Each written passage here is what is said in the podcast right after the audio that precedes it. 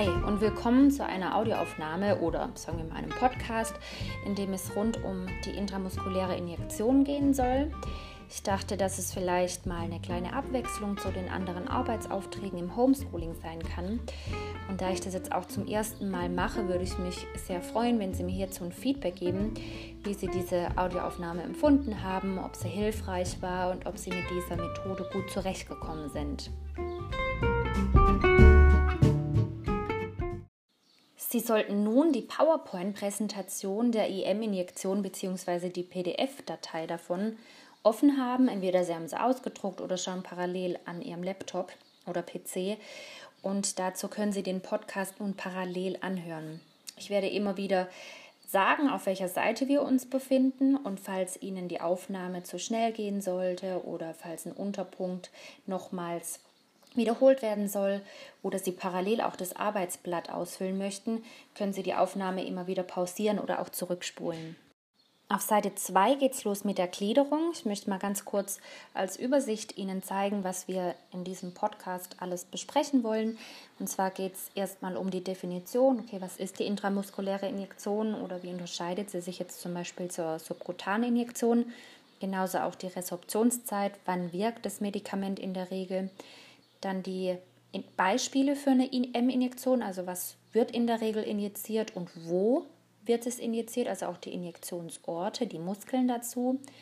Dann einen kurzen Ausflug, eine kurze Tabelle zu den Kanülenlängen, was es da für Unterschiede zu beachten gibt. Dann das benötigte Material für eine Injektion, die korrekte Lagerung von einem Patienten, wie ich es ihm so angenehm wie möglich auch machen kann. Dann geht es um die ähm, korrekte Desinfektion und den richtigen Einstich. Also wie schaut der Einstichwinkel aus? Muss ich eine Falte machen oder bleibt die Haut glatt? Dann möchte ich Ihnen ein paar Tipps und Tricks mit auf den Weg geben, wie, sagen wir mal, eine Injektion so schmerzarm wie möglich gemacht werden kann. Dann erläutere ich kurz den Punkt zu der ähm, Injektion in den Musculus deltoideus nach Hochstetter. Und in Punkt 11 bis 13 dürfen Sie sich ein Video anschauen, also jeweils ein Video anschauen, wie die korrekte Injektion stattfinden kann. Das ist einfacher über ein Video zu zeigen, dass man es einfach gut verstehen kann. Und Punkt 14.15 Uhr geht um die Kontraindikationen und Komplikationen, die sind sehr allgemein gefasst, da man jetzt sehr gut auf die Subkutaninjektion sich merken kann, aber einzelne Punkte, die auch nur auf die EM-Injektion zutreffen. Auf Folie 3 sehen Sie die drei ersten Punkte, die Definition, die Resorptionszeit und Beispiele für eine intramuskuläre Injektion und zwar versteht man unter einer intramuskulären Injektion das Einbringen von einer Medikamentenlösung, klar in einen Muskel, mittels steriler Einwegspritze und steriler Einwegnadel in die Skelettmuskulatur. Also eigentlich eine ganz leichte Definition. Man sagt, dass die Wirkung in etwa nach etwa 10 bis 20 Minuten eintritt, also relativ schnell, auf jeden Fall schneller bei Sub als bei einer Subkutaninjektion. Und die Indikation liegt dann vor, wenn der Wirkstoff weder enteral oder IV noch subkutan verabreicht werden kann oder darf. Beispiele für eine IM-Injektion zum Beispiel ganz klassisch die Impfung, zum Beispiel Hepatitis oder Tetanus. Dann kann man über den Muskel auch verschiedene ölige Suspensionen verabreichen, wie zum Beispiel Vitamin B12 oder auch Depotpräparate wie Haloperidoldepot oder Hormone, also Präparate, die über einen längeren Zeitraum wirken. Dann dürfen Sie sich die Folie 4 anschauen und zwar geht es hier um die Injektionsorte bei einer intramuskulären Injektion. Da haben wir drei Hauptmuskeln, die injiziert werden. Das ist zum einen das erste Bild in den Musculus gluteus medius. Hier gibt es verschiedene Methoden, die werde ich nachher nochmal genauer erläutern. Dann wird in den Vastus lateralis gespritzt. Das ist in die Oberschenkelmuskulatur, was Sie auf dem zweiten Bild sehen können. Und das dritte Bild ist der Musculus deltoideus. Da sind aber so ein paar spezielle Dinge zu beachten. Da gehen wir aber auch später darauf ein. So, welche Kanülenlänge brauchen wir nun für eine intramuskuläre Injektion? Das ist ziemlich abhängig, da sehen Sie auf der Seite 5 eine Tabelle zu der jeweils empfohlenen Kanülenlänge. Und zwar auf der linken Seite sehen Sie erstmal den Injektionsort bzw. die Methode. In den ersten zwei Spalten geht es um die Gesäßmuskulatur, dann dritte Oberschenkel und vierte der Oberarm. Und auf der rechten Seite sehen Sie die empfohlene Kanülenlänge. Was hier zu sagen ist, dass man klar die Kanülenlänge unterscheidet, haben wir A ein Kind haben wir B einen Erwachsenen und dann habe ich jemand Kachektisches, jemand Normalgewichtiges oder jemand Übergewichtiges. Je nachdem unterscheidet sich die Kanülenlänge, die werde ich Ihnen jetzt nicht alle genau erzählen, das sehen Sie ja auf der Tabelle. Bei der Christa-Methode nach Sachtleben ist bewusst jetzt zum Beispiel der Erwachsene nicht aufgeführt, weil die Christa-Methode vor allem bei Säuglingen, Kleinkindern und Schulkindern verwendet wird. Dann dürfen Sie nun auf die Seite 6 wechseln. Hier geht es um das Material und das Material bei einer IM-Injektion unterscheidet sich nicht wesentlich von einer Subkutaninjektion. Da gibt es nur eine kleine Einheit, die eigentlich anders ist. Und zwar brauche ich logischerweise eine Händedesinfektionsmittel. Ich brauche ein Flächendesinfektionsmittel, falls ich jetzt zum Beispiel kein Spritzentablett dabei habe, sondern meine Spritze auf eine Ablage lege. Ich brauche eine Hautdesinfektionsmittel, bevor ich einsteche. Und Jetzt brauche ich meine gerichtete Spritze mit, klar, dem Medikament, was schon drin ist, und einer EM-Kanüle. Ich brauche unsterile Handschuhe und hier jetzt der Unterschied zur Subkutaninjektion. Ich brauche einen sterilen Tupfer oder eine sterile Kompresse. Die muss nicht nur keimarm sein, sondern sie muss steril sein. Dann brauche ich ein steriles Pflaster für danach und einen Spritzenabwurfbehälter. Also keine wesentlichen Unterschiede zur Subkutaninjektion, außer dass eben der Tupfer bzw. die Kompresse, mit der ich die Hautdesinfektion durchführe, steril sein soll. Wie lagere ich den Patient oder die Patientin nun korrekt? Und zwar, wir sprechen jetzt nicht von der Oberschenkelmuskulatur und auch nicht von der Oberarmmuskulatur, sondern es geht jetzt um die Gesäßmuskulatur. Und zwar liegt bei dieser Injektion der Patient ruhig in Seitenlage, hat dabei die Beine und die Knie leicht angewinkelt, sodass schlussendlich das Gesäß dem Injizierenden zugewandt wird. Wenn jetzt jemand Rechtshänder oder eine Rechtshänderin ist, dann soll der Patient auf der linken Seite, auf der linken Seite liegen. Habe ich jemanden, der Linkshänder oder Linkshänderin ist, dann soll der Patient bzw. die Patientin auf die rechte Seite sich legen. Und wenn eine Seitenlagerung leider nicht möglich ist, aus welchen Gründen auch immer, dann kann die Injektion auch in Rückenlage erfolgen. So, dann geht es zur Desinfektion und zum richtigen Einstich. Das ist der Punkt 8. Und zwar wird auch wie bei der subkutanen Injektion, ich sprühe, wische und sprühe. Und beim letzten Sprühen brauche ich danach mindestens eine Einwirkzeit von 30 Sekunden. Also es muss komplett auch getrocknet sein, das Desinfektionsmittel, sonst brennt schlussendlich die Injektion. Und in dieser Trocknungszeit wird nochmal eine Händedesinfektion durchgeführt und dann ziehe ich meine Einmalhandschuhe an. Die Haut wird leicht gespannt, also hier wird keine Hautfalte gebildet wie bei der Subkutaninjektion, sondern sie wird leicht gespannt und die Kalüle, die wird dann 90 Grad zur Hautoberfläche, also senkrecht eingestochen. Und hierbei wichtig zu erwähnen ist, dass man die Kanüle nicht bis zum kompletten Anschlag einsticht, sondern ungefähr 1 cm großer Sicherheitsabstand zwischen Haut und Nadelanschlussadapter lässt. Danach fasst man mit Daumen und Zeigefinger den Nadelanschlussadapter, um eine Aspirationsprobe durchzuführen. Und ich schaue, okay, läuft da Blut zurück, wenn ich aspiriere. Falls das so wäre, habe ich ja ein Gefäß angestochen oder durchstochen, wie auch immer, bin im Gefäß drin, dann muss ich die Injektion sofort stoppen, Kanüle rausziehen und das Ganze von vorne machen. Also ich muss komplett neu mein Medikament richten und die Injektion von vorne beginnen. Falls aber kein Blut zurückkommt, dann kann ich das Medikament langsam injizieren. Dabei beobachte ich meinen Patient bzw. meine Patientin ganz genau, um eben bei Komplikationen sofort abbrechen zu können. Nach der Applikation wird dann die Kanüle herausgezogen, mit dem Zellstofftupfer oder der sterilen Kompresse vorsichtig komprimiert und danach wird das Pflaster auf die Einstichstelle geklebt. Danach wird der Patient, die Patientin nach dem Wohlbefunden erkundigt. Okay, jetzt irgendwelche Schmerzen, sind irgendwelche Besonderheiten aufgetreten. Danach wird das Material sachgerecht entsorgt und danach folgt die richtige Dokumentation. So, wie sieht es aus mit ein paar Tipps und Tricks? Und zwar muss man sagen, dass das Periost, also die Knochenhaut, sehr schmerzempfindlich ist. Wenn man jetzt, weil die Kanüle relativ lang ist, auf den Knochen stoßt, also man spürt ja, okay, es ist was Hartes, dann soll die Kanüle ein Zentimeter zurückgezogen werden. Weil, klar, ich injiziere nicht in den Knochen oder auf den Knochen, sondern ich möchte in den Muskel injizieren. Dann soll eine gute Atmosphäre geschaffen werden, die soll vertrauensvoll sein. Ängste müssen immer ernst genommen werden und versucht, ähm, ja, man kann versuchen, durch eine genaue Aufklärung, durch die Vorgehensweise, dem Patienten vielleicht auch die Ängste zu nehmen und auf gar keinen Fall zwischen Tür und Angel eine Injektion durchführen, sondern wirklich auch Zeit mitbringen, weil eben Ängste auch da da sein können. Dann im Einzelfall kann man Lidocain, schmerzhaltiges Pflaster, vorher auftragen oder ein Eyespray, also das ist zum Beispiel bei Kindern eine Option. Und eine bequeme Position ist wirklich von großer Bedeutung, einfach weil ich eine entspannte Muskulatur haben möchte. Wenn eine Muskulatur angespannt ist, habe ich natürlich größere Schmerzen, als wenn sie komplett locker ist und der Patient bequem und gut liegt.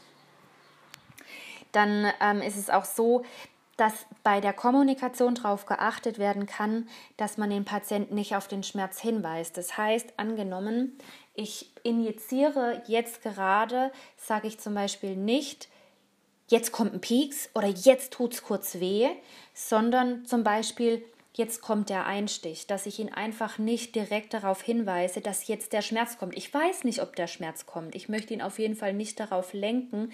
Das heißt trotzdem, dass ich ihm korrekt sage, was der nächste Schritt ist, aber ich muss ihm nicht sagen, jetzt tut's weh, weil darauf man sich dann einfach fokussiert und auf den Schmerz sozusagen wartet. Dann wird keine orale Analgetikagabe vor oder während der Injektion gegeben. Und bei Kindern ist, sind noch ein paar andere Dinge, die man beachten kann. Denn bei ihnen ist so, dass sie oftmals genau spüren, was ihnen bevorsteht. Vor allem, wenn sie schon eine erste Spritze hatten. Das haben sie sich eingeprägt. Sie wissen, oh je, das tut weh. Das heißt, gut ist, Eltern mit einzubeziehen, denn dass man zum Beispiel spielerisch das Ganze vorbereitet oder spielerisch vorgeht, zum Beispiel auch das Schmusetier von dem Kind in Reichweite setzt oder legt, dann ähm, es auf den Schoß nimmt, also die Eltern, dass sie das Kind auf den Schoß nehmen. Bei kleinen Kindern, dass man sie parallel stillt, wenn sie noch gestillt werden oder anders ablenken kann. Dann wichtig, klar, eine kindergerechte, altersentsprechende Kommunikation und Information und eventuell den Vorgang verschieben, wenn das Kind zu ängstlich oder zu gestresst ist. Also wenn möglich die Situation nicht erzwingen dann kann man das Kind danach logisch klar loben, kriegen zum Beispiel eine Tapferkeitsurkunde oder eine kleine Belobung, äh, Belohnung, sorry, oder eine Spritze zum Spielen, dass man die denen schenkt, dass sie die mit nach Hause nehmen können. Und Eltern sollten auch negative oder angstfördernde Verhaltensweisen vermeiden. Das sind zum Beispiel Phrasen wie, ist alles okay, alles wird gut, weil Eltern betonen oft diese Situation nur dann, dass etwas okay ist, wenn es eben nicht okay ist. Und das wissen die Kinder oder das merken die oftmals. Und auch keine Phrasen sind groß hilfreich wie, ah, du bist ein starkes Mädchen, du bist ein starker Junge, beißt die Zähne zusammen, es wird nicht geweint. Also wirklich die Ängste von einem Kind auch ernst nehmen. Der Impfstoff soll vorher auch nicht erwärmt werden, und man soll weder beim Kind noch beim Erwachsenen keine manuelle Stimulation davor durchführen, wie zum Beispiel ich, ich zwick an einer anderen Stelle ähm, dann tut die Injektion zum Beispiel nicht so weh. Also ich persönlich habe zum Beispiel gelernt, ich bin damit aber auch gut gefahren. Das ist natürlich auch sehr individuell. Ich habe mir immer mein Ohrläppchen gezwickt. Das hat meine Mama mir damals gesagt. Mir hat es ganz gut geholfen. Das kommt natürlich drauf an. Aber nicht, dass ich als Pflegekraft dem Patienten irgendeine Stimulation durchführe, dass er irgendwo anders einen Schmerz hat. Genau, das sind soweit die Tipps und Tricks. Vielleicht haben Sie auch noch eine Erfahrung gemacht, vielleicht haben Sie auch noch eine Idee. Ähm, genau, können Sie gerne in Austausch gehen. Wir befinden uns jetzt auf der Seite 8 in der Präsentation und zwar geht es hier um den Injektionsort vom Musculus deltoideus.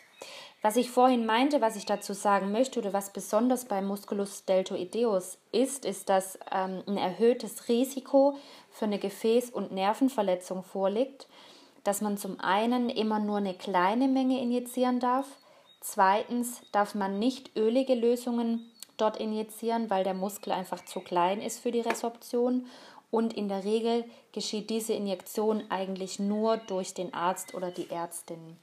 Trotzdem einfach kurz, dass Sie darüber Bescheid wissen, dass Sie es mal gehört haben, ist, wie man den Injektionsort, Injektionsort ermittelt.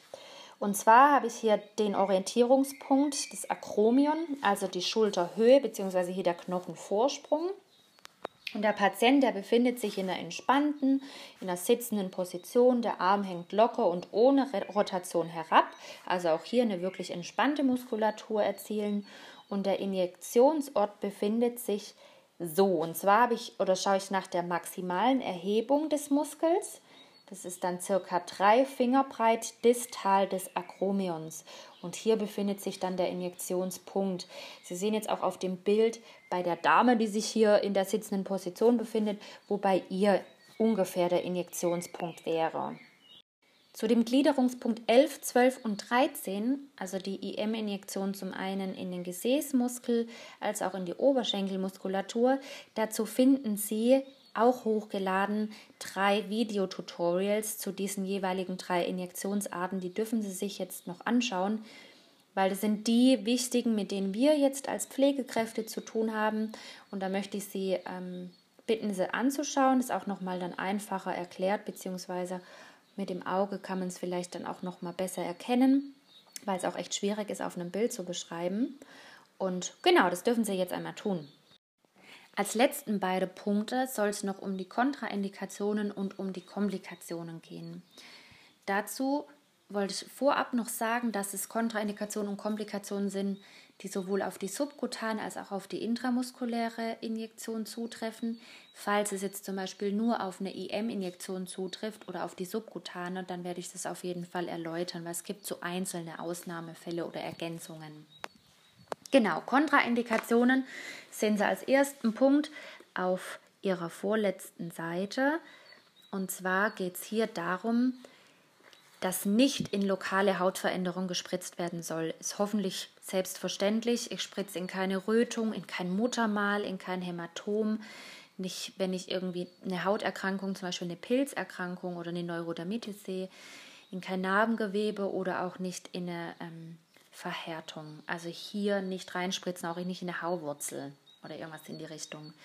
Dann soll auch nicht in ein Ödem gespritzt werden, einfach weil in diesem Areal es schlechter durchblutet ist und je schlechter die Hautdurchblutung, desto schlechter eine Resorption. Dann soll nicht in paretische Körperteile gespritzt werden, also wo irgendwelche Nervenverletzungen vorliegen, kann natürlich zusätzlich auch noch Schmerzen ähm, erzeugen. Dann nicht injizieren in eine, in eine Verletzung im Injektionsareal, also zum Beispiel, wenn das ein OP-Gebiet war oder ich irgendeine Wunde habe. Dann Gebiete nach einer Lymphektomie sollen auch nicht bespritzt werden. Also zum Beispiel, wir nehmen jetzt mal den Arm.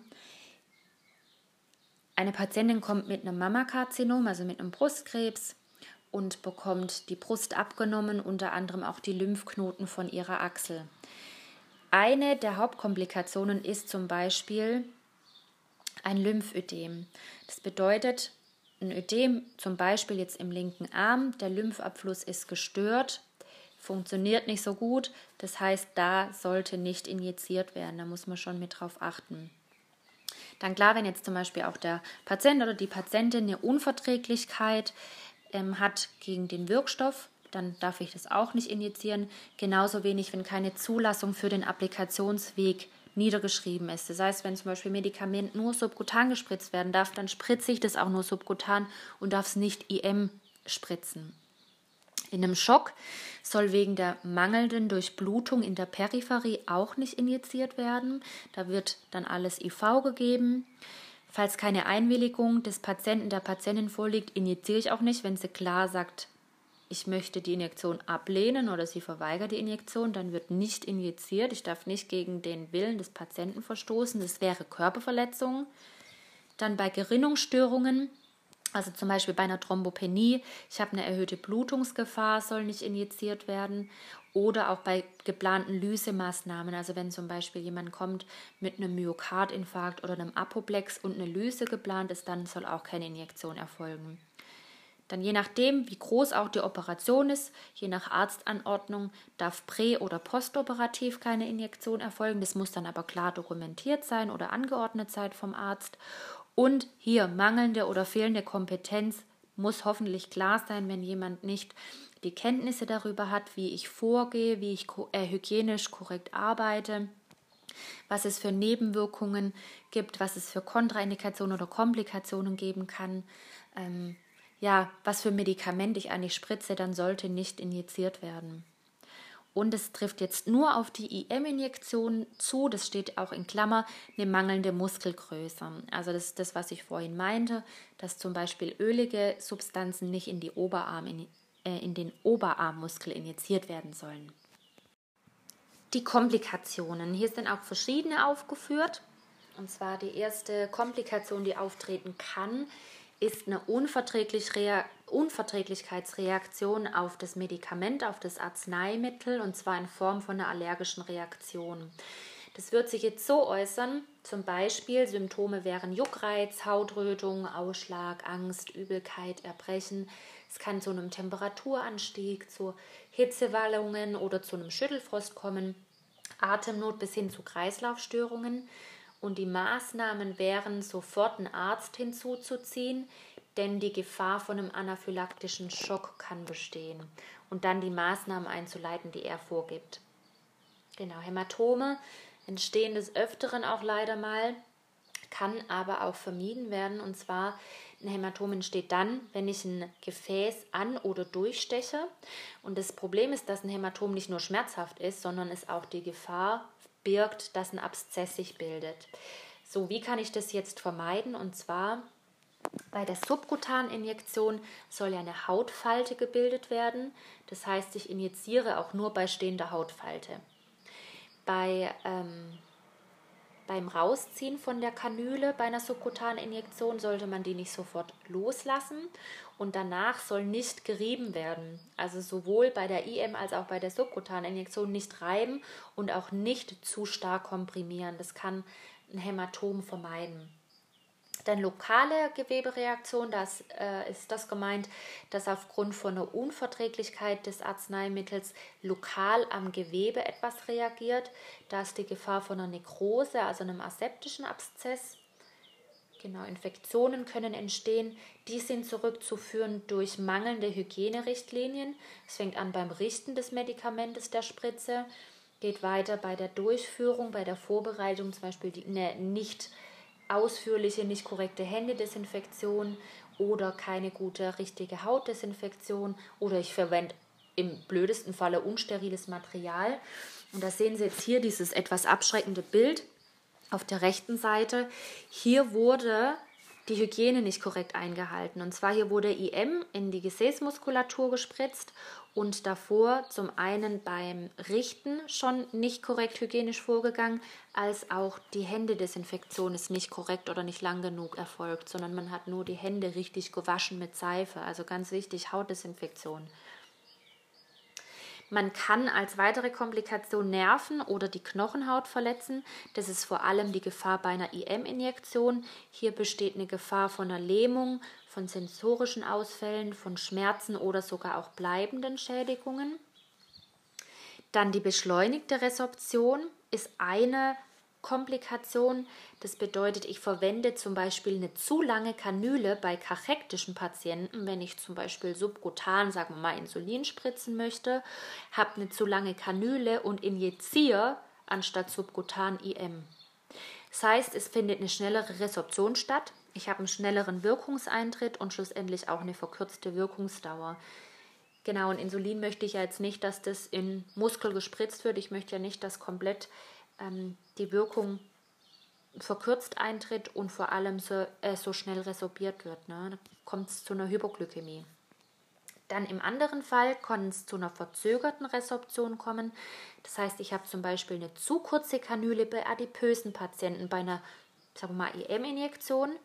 Ich möchte zum Beispiel ähm, ein Depotpräparat IM injizieren, habe eine zu kurze Nadel, bräuchte eigentlich eine längere, weil eben der Patient oder die Patientin adipös ist. Schlussendlich kommt es zu einer Subkutaninjektion, was bedeutet, ich habe eine verlangsamte Resorption, einen verzögerten Wirkungseintritt und eine verlängerte Wirkungsdauer. Dann gibt es den Punkt die falsche Injektionsform. Das wäre zum Beispiel, was ein dramatisches Bild ist, ich spritze, ich injiziere aus Versehen in die Arterie, was nicht passieren sollte. Das heißt, ich habe hier Symptome wie eine Ischämie, wahnsinnige Schmerzen, ein Gefäßverschluss, es kann zu Nekrosen bis hin zur Amputation kommen. So, der nächste Punkt, hier steht Abbruch der Nadel. Das ist eine Komplikation, die bei den IM-Injektionen genannt wird. Hier sollte sofort mit einer Klemme die Nadel gefasst werden und entfernt werden und dann direkt der Arzt informiert werden. Brennen. Der Punkt, der könnte durchaus passieren oder diese Komplikation könnte durchaus passieren, wenn das Desinfektionsmittel nicht komplett getrocknet ist und schlussendlich das Desinfektionsmittel mit in das Hautareal kommt. Dann die Schmerzen bei der Injektion. Das wäre durch zu zögerliches Einstechen und zu langsames Injizieren oder wenn auch zum Beispiel ein Hautnerv verletzt wird. Und Schmerzen nach der Injektion wird zum Beispiel bei der IM-Injektion erwähnt. Das wäre dann wie ein Muskelkater ähnlicher Schmerz.